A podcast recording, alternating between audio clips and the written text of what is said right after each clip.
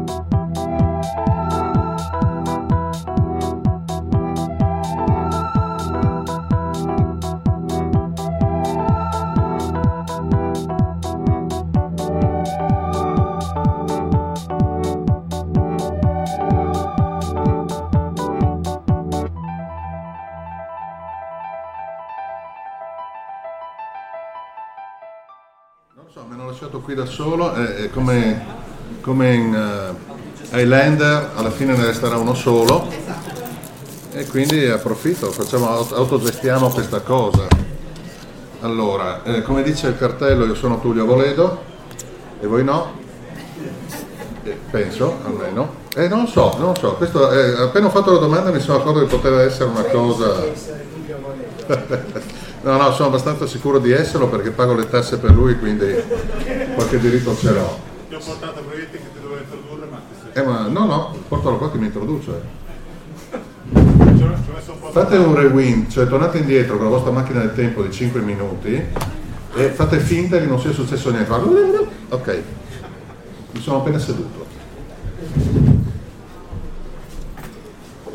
In altre parole, di cosa avevate iniziato? No, non è successo niente. A parlare da quello che eh, si poteva sentire. Prima mi ero affacciato nell'altro evento, eh, si diceva, diceva Tullio Avoledo, ci stanno cominciando ad ascoltare noi eh, scrittori di fantascienza. È possibile che per qualcuno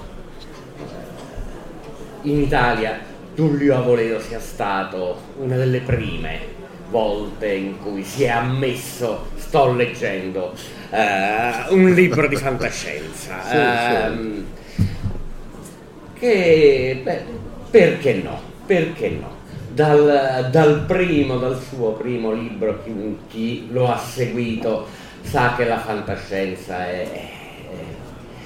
È, in, è incentrale, è impossibile leggere i libri di Tullio Avoledo cancellando l'aspetto fantascienza. È anche autore, eh, aggiungo, di cose che non hanno nulla a che fare con la fantascienza, sono libri che, che ho apprezzato, che ho apprezzato molto, ma dalla, dai complotti, alla, alla distopia, alla satira, ammetto un punto debole per lo stato dell'Unione, eh, la satira grottesca, la satira che arriva all'esplosione finale, ai paradossi temporali, alle, alle complicazioni, a trame complicatissime, fino, non so, chi ha paura della parola fantascienza forse è stato colpito negativamente dai romanzi tratti dalla, eh, nell'universo di Dmitri Grucosi, che, che a loro volta, raccomando, eh, è, qui abbiamo un autore che forse per ora, tran, tran, con l'eccezione dell'avventura spaziale, ha provato, ho, ho perso no, qualcosa? No, no, no, no ancora no, no conferma, ancora. conferma. Uh, ha provato... Sì e no. Ok. Uh... No, no, sì e no, perché in Furland in realtà c'è okay. Elon Musk che vive su Marte, quindi io sono un fanatico di Elon Musk e...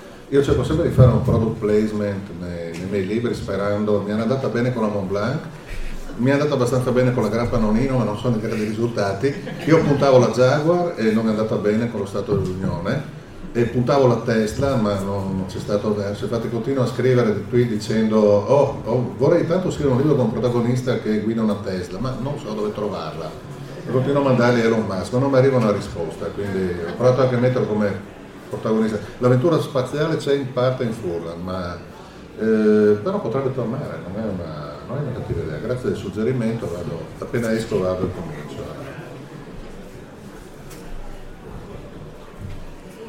E di, eh, direi da sempre, eh, da quel che ricordo, il mondo della, della, della, della fantascienza italiana ha accettato eh, questa, questa, questa, questa presenza, eh, in que- è forse la prima volta, credo, in, che tu sei in un evento ufficialmente fantascientifico, ma i tuoi libri, i tuoi libri, da quel che posso ricordare, eh, ci sono sempre stati. Noi ab- abbiamo una volta avuto una tenuissima eh, corrispondenza quando... in una delle mie altre personalità accademiche cercai di coinvolgerti, chiederti una testimonianza sulla fantascienza italiana per un numero speciale di una rivista americana.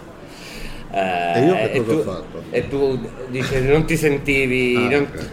a, io a mia volta ricordavo, te, l'avevo, avevo cercato il tuo indirizzo perché ricordavo avevi parlato... da qualche punto ti avevo sentito, non, non so, in, ho letto parlare della vecchia rivista Robot mm. eh, e sembravi un appassionato, da qualche parte sembra averla letta, poi ma era una questione generazionale, perciò da qualche parte in tutta questa cosa, come ho buttato giù l'avventura spaziale, come ho inserito del rapporto, la percezione della fantascienza da parte di, del, dell'intellettualità generalista, anche il tuo rapporto con, se esiste, se, eh, con la fantascienza prima di te, quali sono i modelli, ecco questo potrebbe essere. Sì, eh, molto probabilmente è, è un Avoledo di un universo parallelo, okay. E appena riesco a entrare in contatto con lui gli, gli chiedo come mai non ha fatto questa, questa cosa qua. Non, no, io sono un lettore di fantascienza fin da piccolo, nel senso che eh, ero un lettore di Urania, mi ricordo ancora eh, i passi che facevo per andare in edicola per vedere la copertina bianca che spuntava in mezzo agli altri giornali, quindi ho una collezione abbastanza completa dal settantadue in poi, credo che il primo libro fosse Mac Reynolds o Kid Lomer, non mi ricordo bene, ho ancora confusione su queste due cose, li ho tutti dal settantadue in poi. Robot è stata una folgorazione perché era qualcosa che arrivava al momento giusto, arrivava al momento in cui la politica era un qualcosa di estremamente vitale, cioè c'era la contrapposizione tra destra e sinistra, era fondamentale. Robot era una rivista, penso di poterlo dire, di sinistra, quindi... Eh, mi ricordo ancora una, una, una polemica tra fan di Guerre Stellari o di Star Wars e di incontri avvicinati del terzo tipo, o Tolkien è di destra, Tolkien di sinistra, cioè c'erano dei dibattiti che poi portavano a... Robot ho la collezione completa e la tengo come, come un tesoro, nel senso che Eh, spero prima o poi di poter trovare George Martin e di fargli firmare la, l'antologia dei suoi racconti, che era uscita, perché poi è finita in Torre, torre di Cenere, credo, della, della Mondadori, o, la, o Luce Morente, l'unica traduzione seria che sia uscita in Italia, eh, tralasciando quella della Gargoyle. La fantascienza è sempre stato uno dei miei generi preferiti, ma anche perché trovo che sia estremamente applicabile alla vita, mentre trovo difficile applicare come esperienza utile alla vita di tutti i giorni un romanzo d'amore, una saga fantasy. Trovo che la fantascienza invece abbia, è un po' col tellino svizzero che mi aiuta a, ad aprire la realtà e a capire cosa, cosa c'è. Ad esempio i libri di John Brunner, mi riferisco a Tutti a Zanzibar, La vita spezzata e Greggia alla testa, quella trilogia lì secondo me descrive il nostro presente, ma in maniera,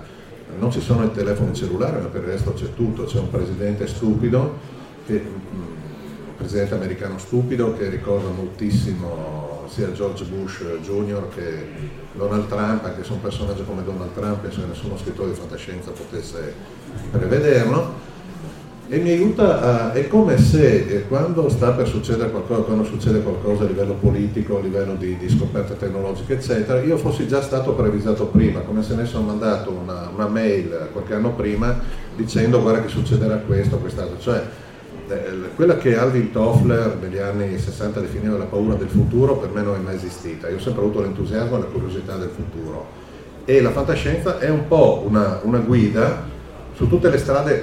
Noi, quando, noi siamo abituati da Google Maps o da cosa o, da, o dai navigatori che ci dicono dove dobbiamo andare, quindi diciamo da dove partiamo e dove andiamo. In realtà le mappe di una volta ci mostravano un'infinità di strade che, che avrei potuto prendere per andare dal punto A al punto B. Lo fa ancora anche il navigatore, però il navigatore mi impone una strada, mi dice la strada migliore, la strada più veloce, la strada più panoramica, e ho perso la, la possibilità di avere la mappa che mi dice quante strade posso fare, sono migliaia, milioni, c'è un'infinità di strade, ogni metro è una strada nuova, e la fantascienza è proprio questo, è un, ed è fruibile a livello pratico per questo, per il cinica tutte le strade che, che, che la vita potrebbe prendere, l'umanità potrebbe prendere, la tecnologia anche.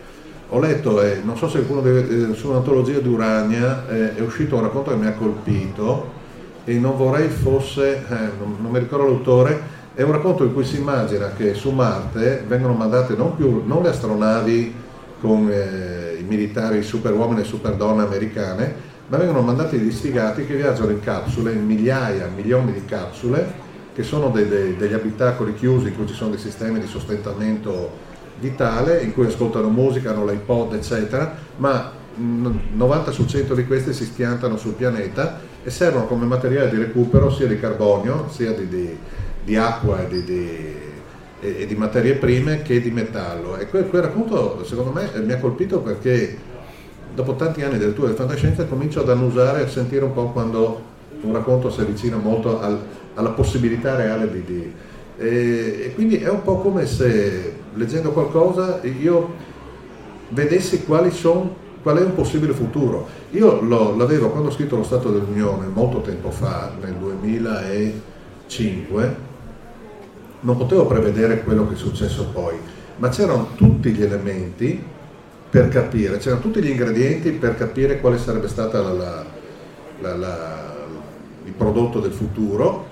E la fantascienza mi aiutava a estrapolare, cioè a, a, a capire la logica che c'era da questi elementi e cosa poteva succedere. Quindi è un genere... Io ho, ho avuto la, la fortuna adesso di essere invitato dal governo cinese ad andare a una convention di fantascienza a Pechino e a una convention di architettura a Shenzhen. Uno dice cosa c'entra l'architettura con la fantascienza. È una cosa che ho detto a un incontro a Milano alla Triennale.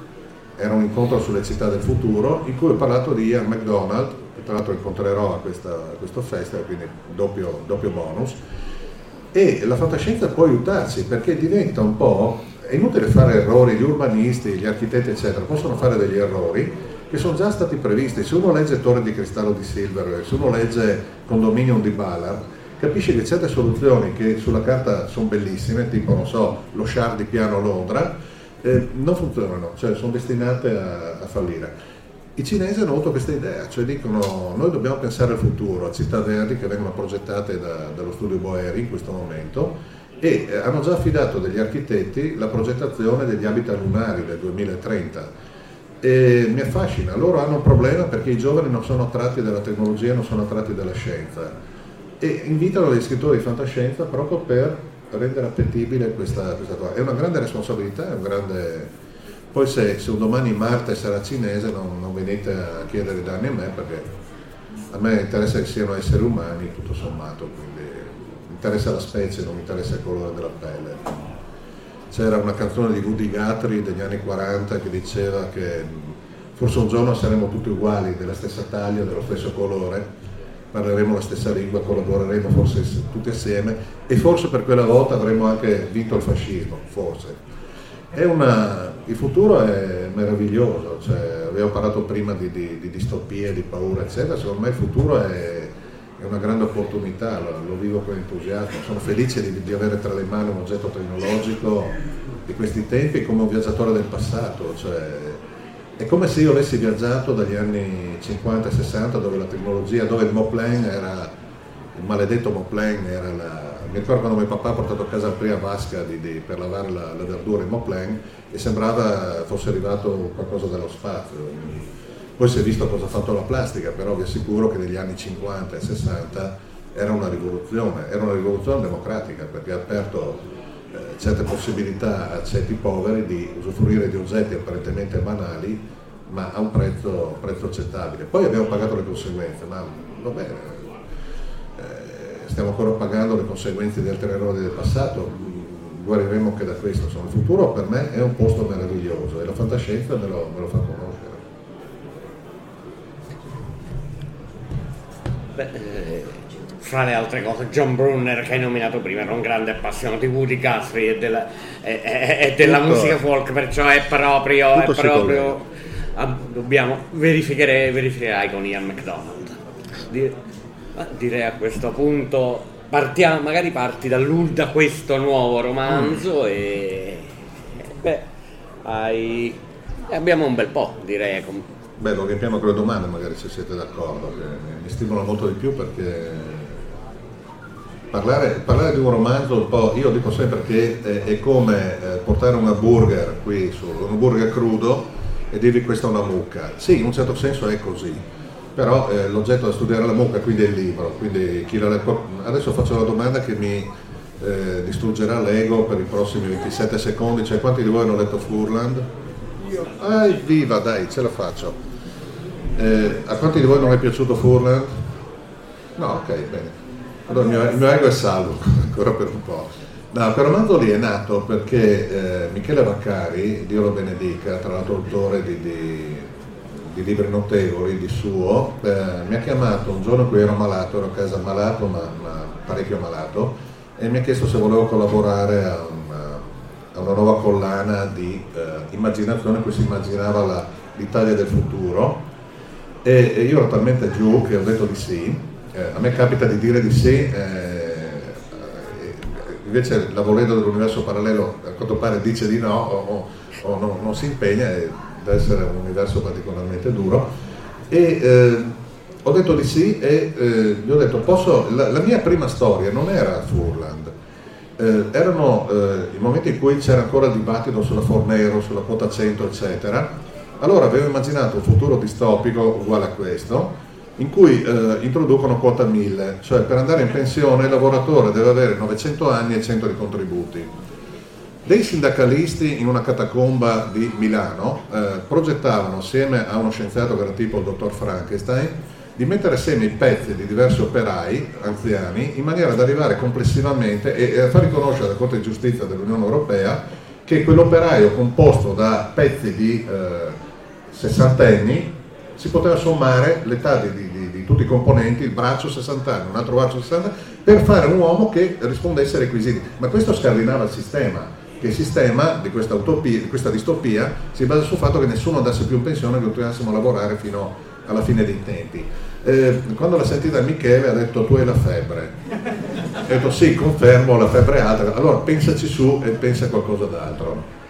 E nel delirio della febbre mi è venuto in mente un giovane ufficiale, un ragazzo, che sulla piazza di una, di una città del Friuli, di un paese del Friuli, di montagna, eh, faceva questo gesto, guardava l'orologio ed era un orologio moderno, però lui era in divisa ufficiale dell'esse esse. Questo è il, eh, a volte i miei libri nascono da questo, da un'immagine, da, un, da uno spunto, da qualcosa di completamente laterale rispetto a quella che sarà poi la storia.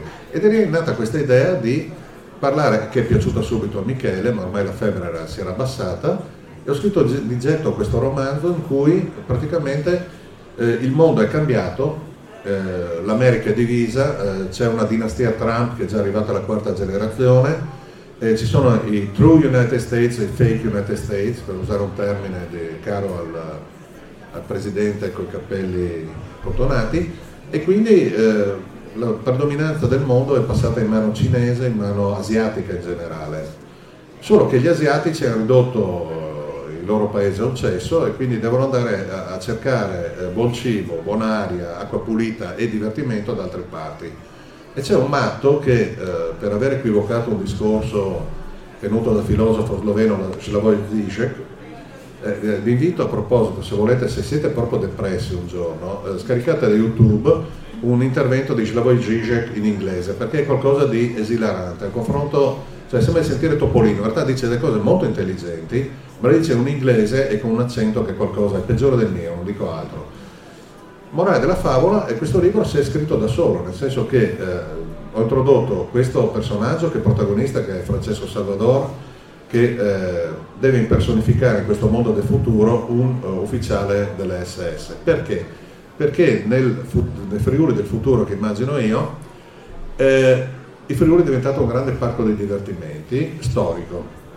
Quindi tra una tenuta agricola e un, uh, e un posto e un ristorante stellato, uh, un territorio perfettamente pulito, perfettamente ecologico, e eh, tra uno di queste attrazioni e l'altra ci sono questi parchi tematici in cui ad esempio Aquileia è ritornata romana, in cui Cividale è ritornata longobarda ed è, ed è praticamente la ricostruzione perfetta, nel senso che tutti, non ci sono più cittadini, tutti sono azionisti di questo di questa grande parco dei divertimenti e sono obbligati a recitare un ruolo. Quindi mettiamo, se io decidessi adesso, su Milano non ho detto niente, anche perché è fuori da Friuli per ora, ma eh, se io decidessi che Milano ritorna come i tempi di, eh, come si chiamava il personaggio immaginario? Ah, Alberto da Giussano, ecco, immaginiamo che Milano ritorna ai tempi di Alberto da Giussano, voi tutti qui dovreste indossare dei panni da, da, o da cortigiano, o da contadino, o da guerriero, mangiare quello che mangiavano loro, quindi rovinarvi i denti perché vi resterebbe nel pane i,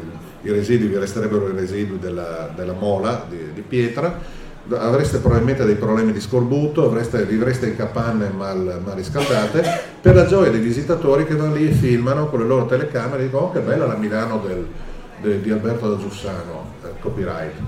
E, e questo è il mondo che, che immagino, è un mondo che funziona, nel senso che tutti hanno da mangiare, tutti sono, tutti sono passabilmente in salute. Certo, se vivete nell'Aquileia romana e dovete far rotturare un dente non vi va bene, nel senso che i metodi usati sono quelli dei cerusici di, di, di un tempo, quindi molto probabilmente vi rottureranno, vi metteranno una, un misto di miele che dovete cambiare di tanto in tanto o di, o di cera d'api.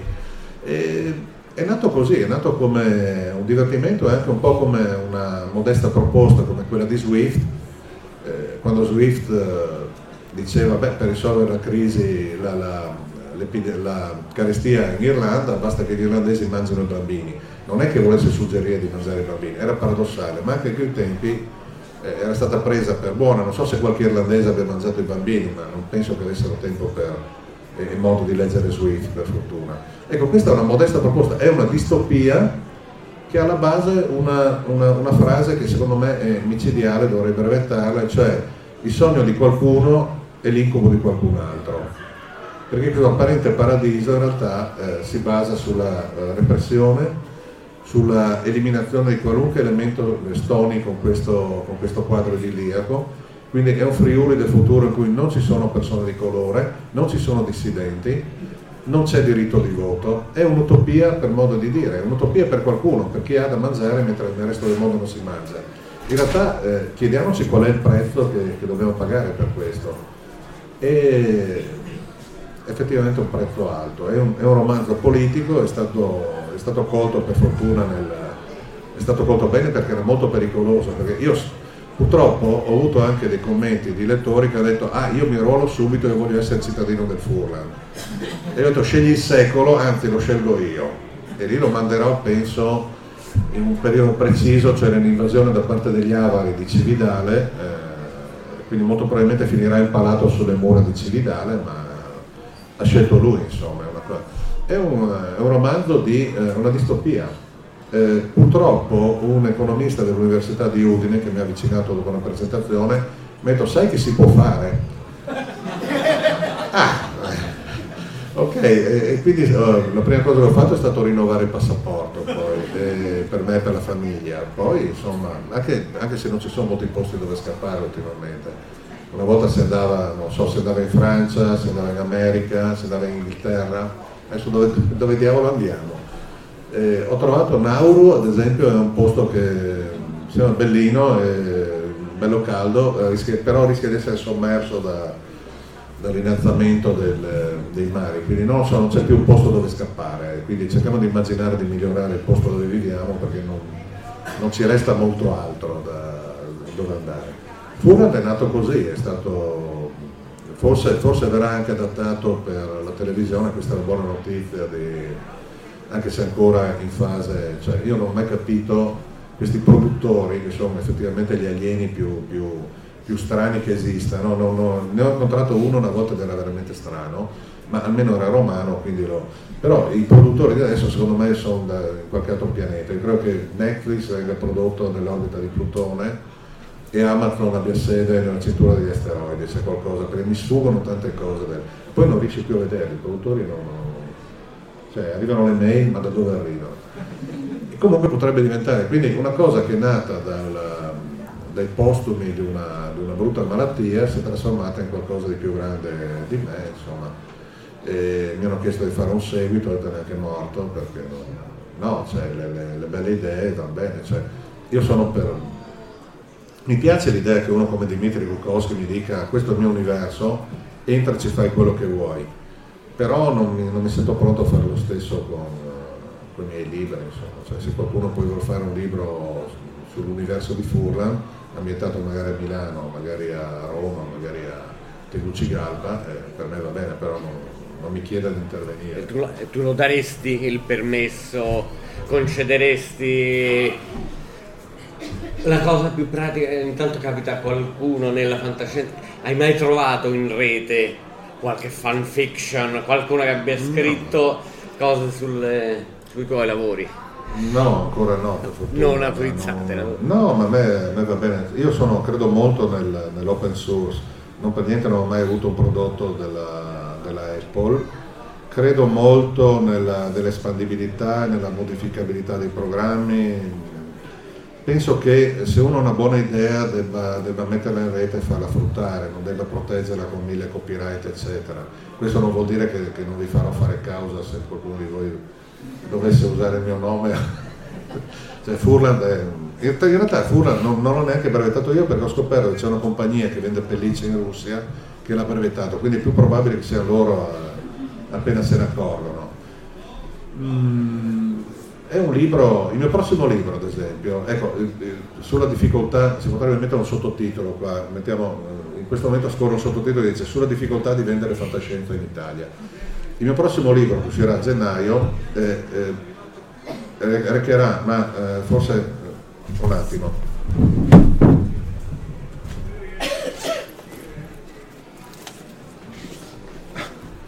Cioè, ecco, queste sono le cose che mi fanno impazzire. Cioè, questo è un libro che non esiste.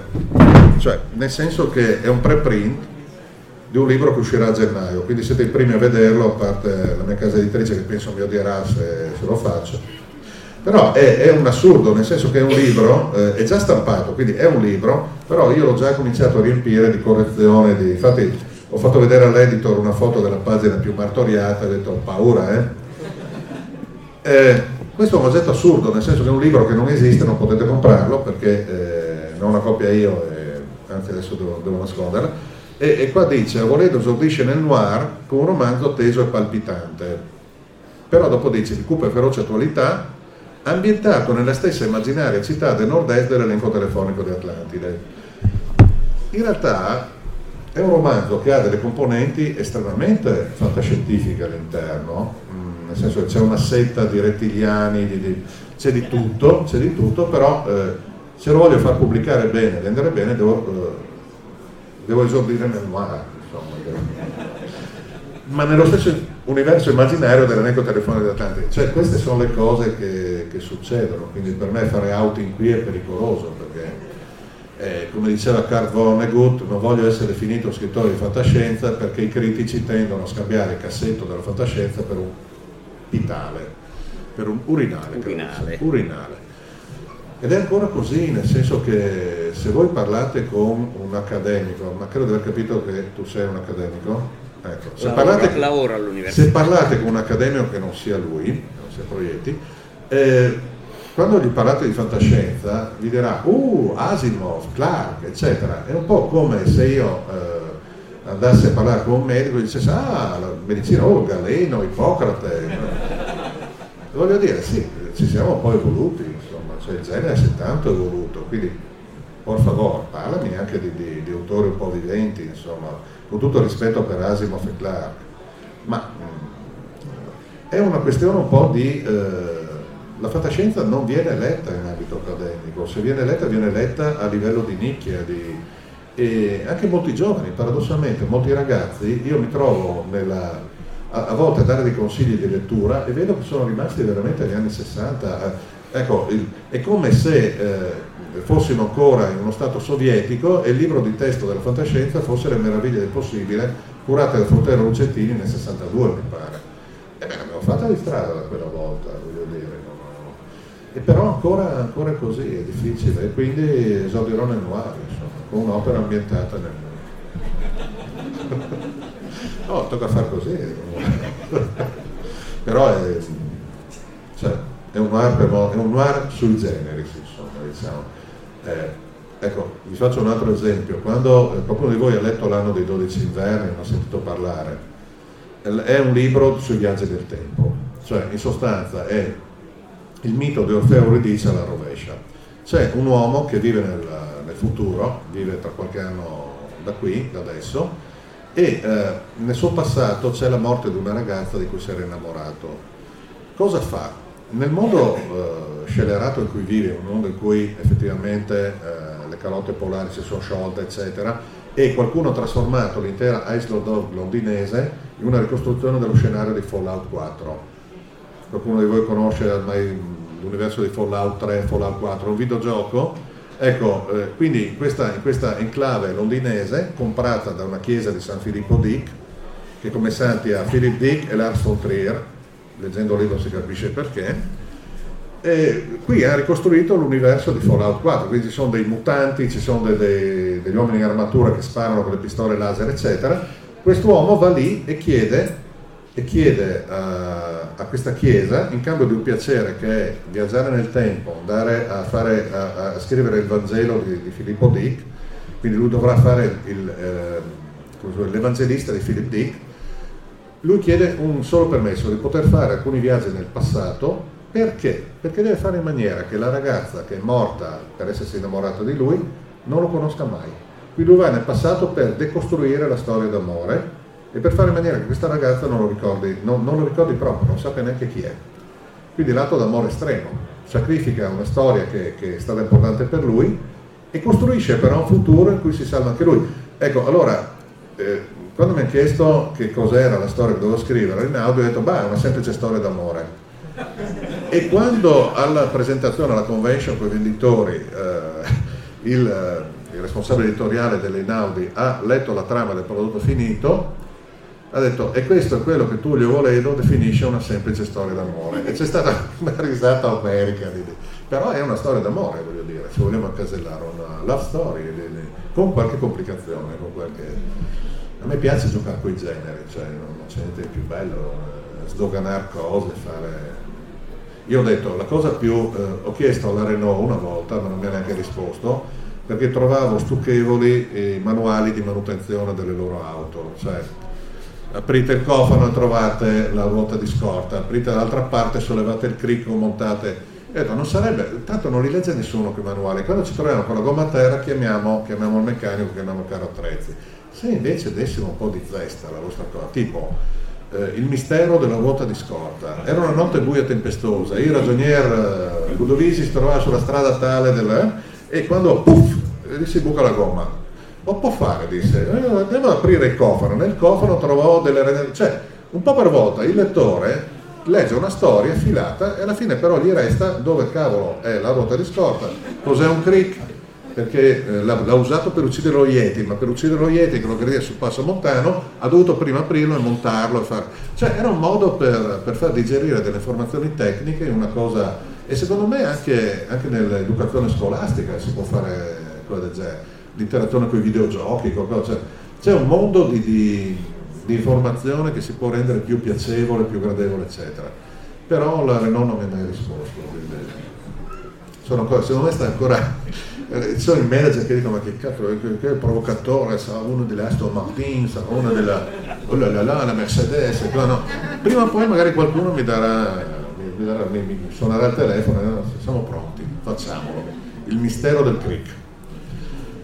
Io credo che eh, mi divertirei a sentire delle domande, se ci sono delle domande. Di solito pago qualcuno perché me le faccia, ma non ho avuto il tempo oggi perché mi sono alzato tardi, quindi se qualcuno vuole farlo gratis, eh, altrimenti vi faccio una domanda e vi faccio una risposta. Di quella, quell'aspetto di prima sulla convention in Cina, ah. Come chiamano scrittori di fantascienza, ci sono addirittura dei romanzi di fantascienza che riportano sì, sì.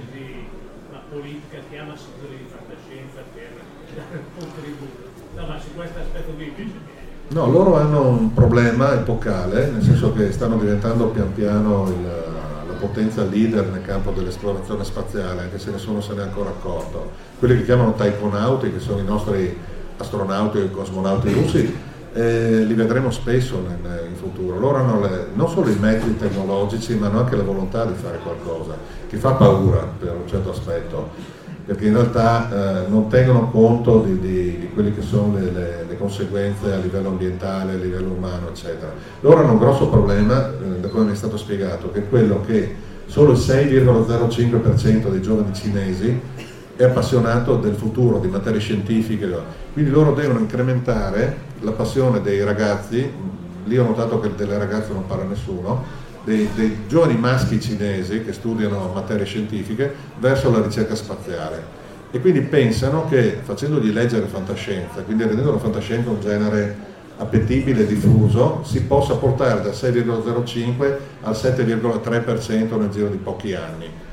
E mi fa tanta paura sta cosa, che perché probabilmente non hanno capito che si portano in casa. Comunque andrò per parlare, sto cercando di capire cos'è che mi, che mi potrebbe evitare di finire in un campo di concentramento, e non è facile perché tendo ad essere un tantino, un tantino libero, però è questa cosa qua, cioè loro investono invitando, eh, ci sarà Ian McDonald, Ken McLeod e altri, l'anno scorso c'era Michael Swanwick, Swanwick Alan Steele, eh, credo che siano orientati più verso la, la fantascienza di, di, di esplorazione spaziale, però se, se hai bisogno un libro che lo scrivo da qui a fine ottobre ce la faccio, è un'esperienza che mi, mi sconcerta un po', però se lo fanno vuol dire che hanno loro tornaconto, è gente molto pratica, quindi vediamo come va a finire, insomma.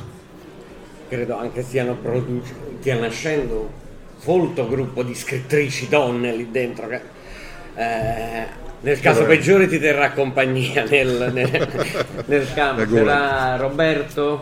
Eh, Uh, no, ve l'ho fatto vedere. Sì, aspetta che, aspetta che lo... No, è nero come la notte. In realtà il titolo originale era Life on Mars, che non è, non era, non aveva punto di domanda, quindi non era ispirato alla canzone di David Bowie. Comunque l'editore è Marsilio, eh, però faccio pubblicità così va bene. Eh, era Life on Mars, nel senso che la, il, c'era una bellissima serie televisiva di qualche anno fa inglese, dove c'è un poliziotto che per un trauma viene trasportato indietro nel passato, cioè tu, lui, tu ti ricordi del presente, però viene trasportato nel passato, quindi da un lato deve confrontarsi con com'era, dall'altro si trova in un mondo in cui la cosa che mi ha colpito di più è quando eh, arriva lì e dice ah, ho avuto, c'è un Bobby, un poliziotto inglese che lo, gli va vicino, ancora di quelli col casco, e poi dice E cosa è successo? Ho avuto un incidente, sì, dov'è la mia Jeep? Jeep? Ma lei è un militare, signore. E già quello ti, ti dà l'idea di, di, di che tipo di, di, di distacco ci sia, solo a distanza di, di, di venti o trenta anni. E fumavano tutti, quindi lui resta, poi il, il modo in cui vengono trattate le donne, eccetera, è una... Cioè, io l'ho ricordato che ieri sera, che non mi stancherò mai di ricordarlo e di fargli pubblicità, c'è uno scrittore neozelandese, si chiama John Birmingham, che ha scritto una, una trilogia in cui una flotta, una flotta multinazionale di giorni nostri, anzi di qualche anno nel futuro, torna indietro nel millenovecentoquaranta e fanno dei macelli, ma la cosa più gustosa di quel libro lì è vedere come vedono gli abitanti del millenovecentoquaranta, come vedono questi uomini, questi americani, questi inglesi, tedeschi del futuro, e li vedono come dei mostri, amorali, completamente, cioè eh, ci sono dei gay dichiarati, ci sono dei, eh, delle persone che, ster- che fanno fuori con dei sistemi d'arma automatico migliaia di persone, per loro quello è l'orrore, cioè nel quaranta un tedesco, un nazista tedesco vede come delle persone orribili degli americani del, del nostro tempo, e eh, sono quelle, quei salti di, di, di, di quei gap che, che secondo me consentono, parlando del futuro, parlando di fantascienza, di gettare uno sguardo sul presente. In realtà quando noi scriviamo fantascienza o leggiamo fantascienza ci interessa il presente, non ci interessa il futuro, perché sappiamo che il futuro nessuno lo conosce, però ci interessa il fatto che siano opere che parlano di, di noi, di adesso, delle nostre paure, e trovo che sia un genere ingiustamente poco utilizzato anche nelle scuole. Nel, eh, nelle scuole si legge Asimov, comunque ogni tanto arriva la, o la sentinella di Clark, che mi ha rotto il coglione in una maniera, dico, è bellissimo, è geniale, però è, è, basta, cioè, cioè, è un po' come quando eh, voi non so se avete figli, ma il dramma di quando consigliano le letture per l'estate, perché sono tutti libri fuori catalogo, i librai dicono, ah, volevo so già cosa vuoi, tutto esaurito, non esiste più. No, ma quell'opera oscura di Calvino che una professoressa deve aver letto durante le vacanze in Grecia nel settanta, no, no, non c'è più. E, no, Calvino c'è ancora purtroppo, ma voglio dire, tanti autori, perché anche di Calvino si dice uno scrittore di fantascienza, no, cioè, esiliamolo dal, dal, ha già le sue soddisfazioni, teniamolo fuori da, no, anche no, è un mondo così, in cui meno male prima o poi accetteranno, no, tu volevi scrivere fantascienza pure per Einaudi, veniamo. Riferito a questo discorso qua, quello che dicevi anche prima, appunto, che stai esordendo nel noir, con una storia che è fantascienza. Eh, volevo sapere, ma nella tua esperienza è capitato che chi viene a leggere noir e ci trova fantascienza poi si fa la domanda su che cosa sia davvero e arriva a capire e magari a interessarsi alla fantascienza quella con l'etichetta propria? Sì, sì, sì eh, ho avuto dei lettori ai quali ho fatto, che ho fatto appassionare alla fantascienza proprio perché ho letto dei miei libri in cui ci sono degli elementi. Ho avuto anche il caso contrario, cioè Eh, mi ricordo ancora il terrore quando eh, ho visto la foto di un fan della serie di Metro duemilatrentatré, mi ha fatto vedere, questi sono i tuoi libri, aveva una parete tappezzata di libri della multiplayer, eh, di novelization, da... però poi ho letto i miei libri e ho cominciato a leggere anche gli altri libri miei e da lì ho andato ad esplorare altri libri che citavo, libri... cioè ci può essere un'impollinazione reciproca che è fantastica secondo me. È capitato comunque sì che qualcuno si sia appassionato di, di, di fantascienza. Brunner io continuo a propagandarlo, eh, continuo a propagandare un autore tra, ad esempio, tra anche accademici e, che abbiano però la possibilità di leggere in inglese, Corwin Smith, che è un grandissimo scrittore, è, ha uno stile, o Gene Wolfe, io con Gene Wolfe ho spaccato, cioè veramente ho, ho avuto più mail di, di, di ringraziamenti da parte di... di eh, di accademici, di persone di, di, di ambiente universitario per avergli consigliato la, la quadrilogia della Terra del Nuovo Sole. Sono libri che spaccano, cioè dal punto di vista anche della, dell'innovazione del linguaggio. Gene Wolfe, se uno vuole avere un'idea di come scrivere un romanzo perfettamente mainstream in cui però tu descrivi le cose senza descrivere, cioè tu alludi a delle cose e lasci al... quando, quando un, un, un soldato di, di dell'autarca usa un falcione, il falcione è un'arma medievale, cioè su Wikipedia o sull'enciclopedia cartacea lo trovi il falcione, ma quel falcione di cui parla Gene Wolfe, e qui dovrei, so che c'era una Rita Guarnieri qua da qualche parte durante questa, ah, ecco, è un capolavoro quella traduzione, perché eh, c'è un, ci sono delle cose in quella quadrilogia in cui effettivamente uno che voglia scrivere, un ragazzo che voglia imparare a scrivere alludendo e senza, senza dire in realtà cosa, cosa... beh, quello è un'ottima scuola, un'ottima sono delle... Noi dobbiamo aiutare i, i ragazzi, ad esempio, secondo me, che vogliono scrivere, ad avvicinarsi ad alcuni autori di, di, di fantascienza. E anche chi vuole mettersi, mettere in piedi, io vedo sempre più ragazzi che vogliono scrivere saghe fantasy. Allora cominciamo a scrivere il primo libro e vediamo se vale la pena di fare una saga. Perché se già progetti di fare la... la eh, cioè, io ad esempio ho scritto una trilogia eh, con la motivazione che, eh, quella di Metro duemilatrentatré, che una trilogia deve essere per forza composta di tre libri, quindi no, ho scritto i, i due libri successivi perché avevo, mi avevano detto che era una trilogia, quindi ho detto ah, facciamolo. Ma non si parte così. E, e leggendo certi, certi autori come Ian McDonald, come cosa, cioè, possono piacere o non piacere, ma Jack Vance, ad esempio, secondo me è fondamentale per uno che deve scrivere fantasy. Anche se descrive universi che poi sono fantascientifici, ma ci sono delle Farmer, ad esempio. Cioè, io ancora ce l'ho con quel poveretto perché non mi ha finito la, la Riverworld e non c'è niente da fare, non, non lo farà mai. Lì, ecco, lì dovrebbe essere aperto a. al fandom, ma dovrebbe essere open source a Riverworld per chiudere il cerchio, perché c'era delle cose che ha lasciato, che ha lasciato completamente. Fantascienza è una bella scuola di scrittura, insomma, certi autori. Dario. Pensi che il termine fantascienza sia diventato respingente? Sì. Che, cioè un termine che Michele ha inventato tempo fa e molti giovani leggono fantascienza senza sapere di leggere fantascienza. Sì, sì, sì. Via, la chiamano mille modi diversi, e quindi il ricambio generazionale c'è, ma non è riconosciuto come, come fantascienza, come magari le persone più avventate che hanno cominciato a leggere i classici. Beh, allora, anni fa, qualche anno fa, al Festival di Mantova, e già lì far accettare una cosa del genere, un festival così, è stata una bella, una bella cosa. Con Giuseppe, Giuseppe Lippi avevamo curato una biblioteca di fantascienza che era in un ambiente, anche non so, forse non l'avete vista ma meritava, era in un ex... l'hai vista? ah, e beh, era, era particolare, no? E poi è una cosa, quella biblioteca lì esiste ancora, quindi è ancora consultabile, c'è il catalogo, c'è cosa. Ma una cosa che avevo lanciato era la proposta di trovare un nome alternativo, un po' come, voglio dire, abbiamo parlato prima dei Bondi Motta nel dibattito precedente, è un nome geniale, il Bondi è geniale, no? Voglio dire, dobbiamo trovare un nome alternativo per rendere appetibile la fantascienza. A me piaceva molto un, il titolo di una collana de, della North, che era quella narrativa d'anticipazione, però è brutto, fa molto, sembra tradotto dal francese, poi è una cosa molto anni sessanta. Bisogna trovare un nome. Eh, però speculativa sembra un po' la borsa nera, queste cose qua, non lo so, non c'è modo, ci, eh, ti giuro, mi ci sono messo un impegno, non c'è modo, o si crea una...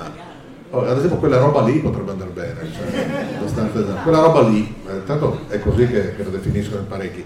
No, eh, non c'è, eh, anche perché...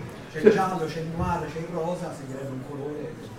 Ecco, perfetto, eh, che, che colore? Cioè, eh, azzurro, rosso Marte, non so, l'azzurro Venere... No, è un bel problema comunque, perché fantascienza, ormai la scienza ce l'abbiamo in tasca, ce l'abbiamo dappertutto, ce l'abbiamo, cioè viviamo in un mondo fantascientifico, solo che non, non, non lo capiamo, cioè, perché c'è stato, ci siamo arrivati giorno per giorno.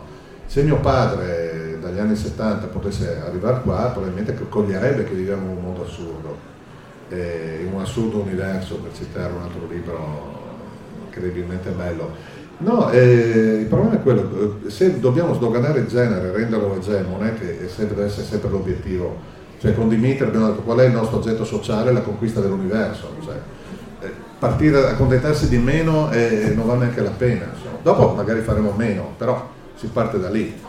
E io ho avuto ad esempio la cosa più simpatica, mi chiamano, mi hanno portato a Mosca eh, nel duemila, non mi ricordo quanto, duemilatré, du- duemiladodici, sì. Eh, perché mi ha detto hai vinto il premio di eh, miglior scrittore dell'universo. Ma non è male, cioè, è meglio del nove, sì, però non c'era niente, c'era una targa e l'universo era l'universo di Metro duemilatrentatré, cioè. È come, come scoprire che sei diventato imperatore galattico ma in realtà è il condominio Galassia in via Copernico ventuno, non è una gran... cioè sì vabbè, dopo ovviamente la targa resta, quindi puoi sempre fregare, però non ci casca nessuno, insomma. Però sono stato per un giorno, sono stato illuso di essere il miglior scrittore dell'universo. E, è così, cioè, quindi io vi lascerei questo compito per casa, tanto siamo un'aula scolastica, trovate un nome per la fantascienza che la, la renda appealing dal punto di vista commerciale. altrimenti dovrò continuare a scrivere noir, insomma. È una minaccia. Volevo chiederti, secondo te, perché la fantascienza è il genere letterario che ha più un tasso di, di abbandono rispetto ad altri generi?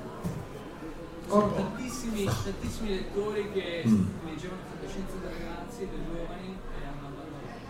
Non, non so, succede per il giallo, non succede per lo storico.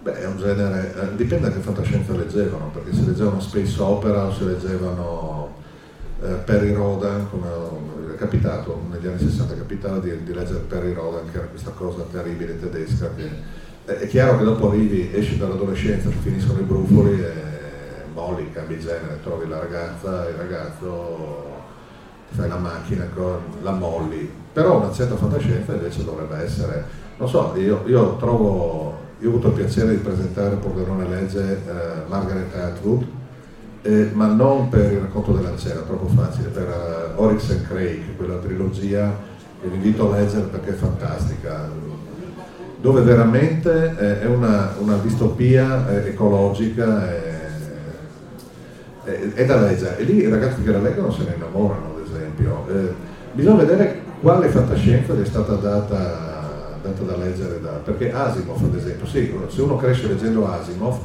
può, io ho, ho avuto uh, diverse persone, diversi ragazzi che conosco che poi hanno fatto studi tecnici e Asimov li ha aiutati a indirizzarsi verso ingegneria, ingegneria gestionale.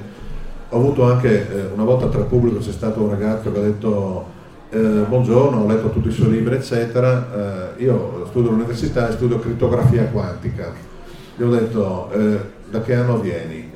No, no, fa, sono della... Ah, da che universo parallelo vieni? No, no, fa... eh, questo però, due cose. Uno, eh, ho capito che l'università si è poi evoluta dai tempi in cui ci andavo io a studiare giurisprudenza. Due, mi fa capire che questo ragazzo, per lui, eh, usare delle tecniche prevedo, che prevedono l'utilizzo praticamente di, di, di altri universi è del tutto normale, cioè, come se usasse un coltellino svizzero. No, non è così, cioè, io sono rimasto meravigliato da questa cosa, da, da... dalla banalità del, del fantastico, insomma. Però probabilmente quel ragazzo lì aveva letto fantascienza da piccolo, quindi è arrivato a... L'abbandono non lo so, cioè probabilmente trovano delle cose dei generi, non so che genere più, ter- più interessante della fantascienza possono trovare, insomma. Cioè cosa, cosa può essere più stimolante, però evidentemente lo trovano. Bisognerebbe fare un sondaggio. Smettono di leggere. Magari non è che cambiano il genere, smettono di leggere. No, magari se si è preso il stadio recuperare dei classici, vabbè, i, i famosi classici di cui si parlano sono dei libri magari imprescindibili, mm-hmm. Di uno che si avvicina, può stare.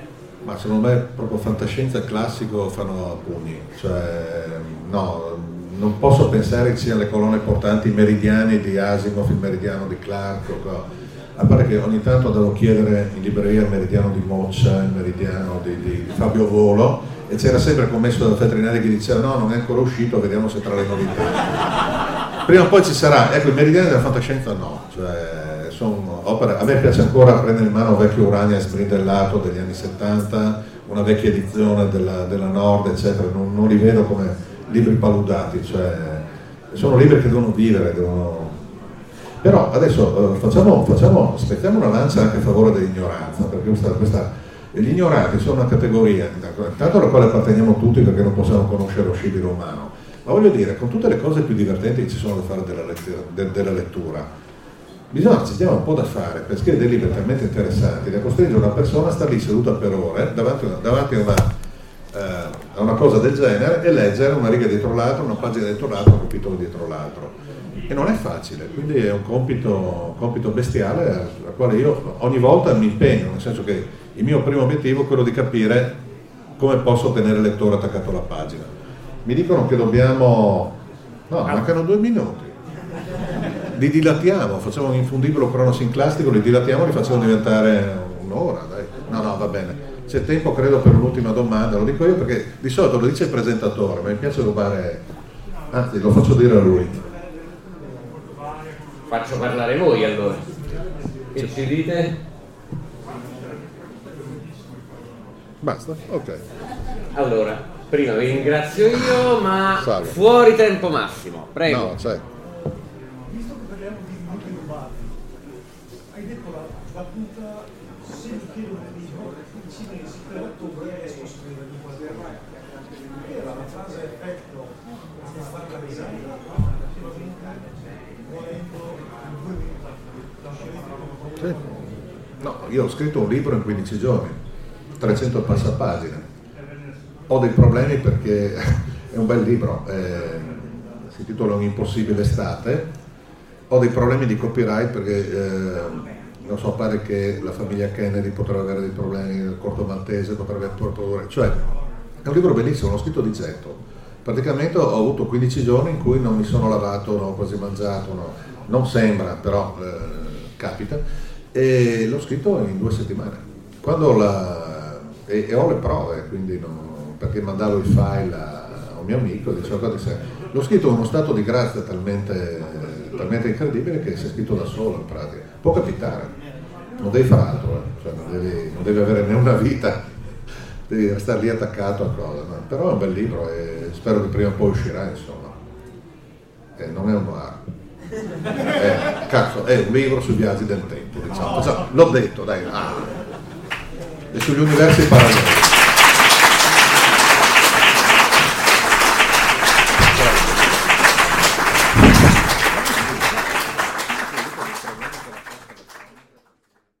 Avete ascoltato Fantascientificast, podcast di fantascienza e cronache della galassia, da un'idea di Paolo Bianchi e Omar Serafiti, con il contributo cibernetico del Cylon Prof Massimo De Santo.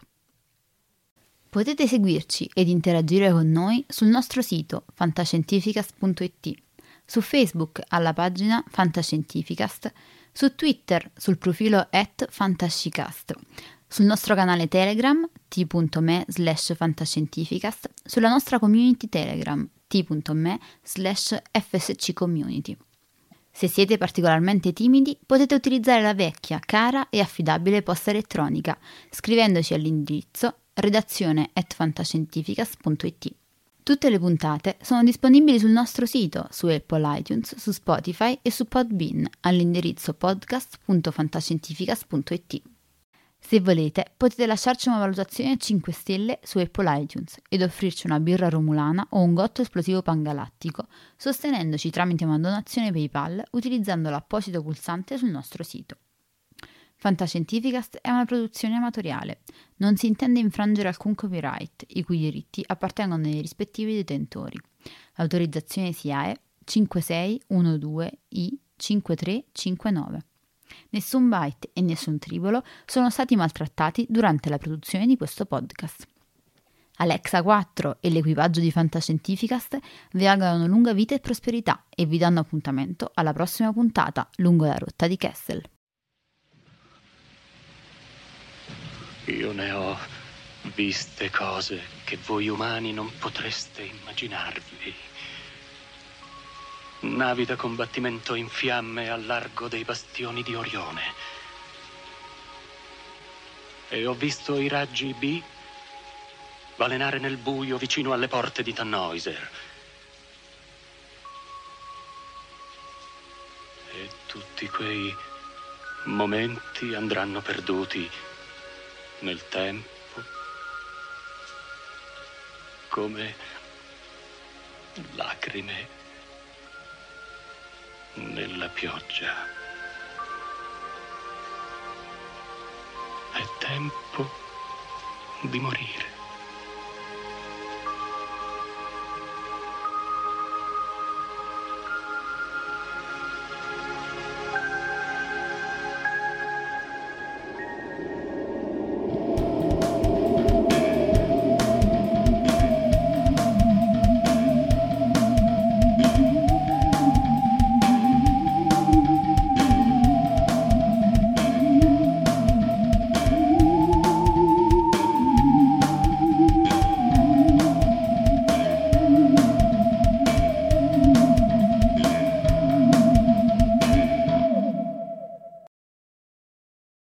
Parker, our purpose is simple. We want to make the world a better place. By working more efficiently, by using more sustainable practices, by developing better technologies, we keep moving forward. With each new idea, innovation, and partnership, we're one step closer to fulfilling our purpose every single day. To find out more, visit parker dot com slash purpose. Parker, engineering your success. As humans, we're naturally driven by the search for better. But when it comes to hiring, the best way to search for a candidate isn't to search at all. Don't search, match with Indeed. When I was looking to hire someone, it was so slow and overwhelming. I wish I had used Indeed. If you need to hire, you need Indeed. Indeed is your matching and hiring platform, with over three hundred fifty million global monthly visitors according to Indeed data, and a matching engine that helps you find quality candidates fast. Ditch the busy work. Use Indeed for scheduling, screening, and messaging so you can connect with candidates faster. And Indeed doesn't just help you hire faster. ninety-three percent of employers agree Indeed delivers the highest quality matches compared to other job sites, according to a recent Indeed survey. And listeners of this show will get a seventy-five dollars sponsored job credit to get your jobs more visibility at Indeed dot com slash podcast. That's Indeed dot com slash podcast. Terms and conditions apply.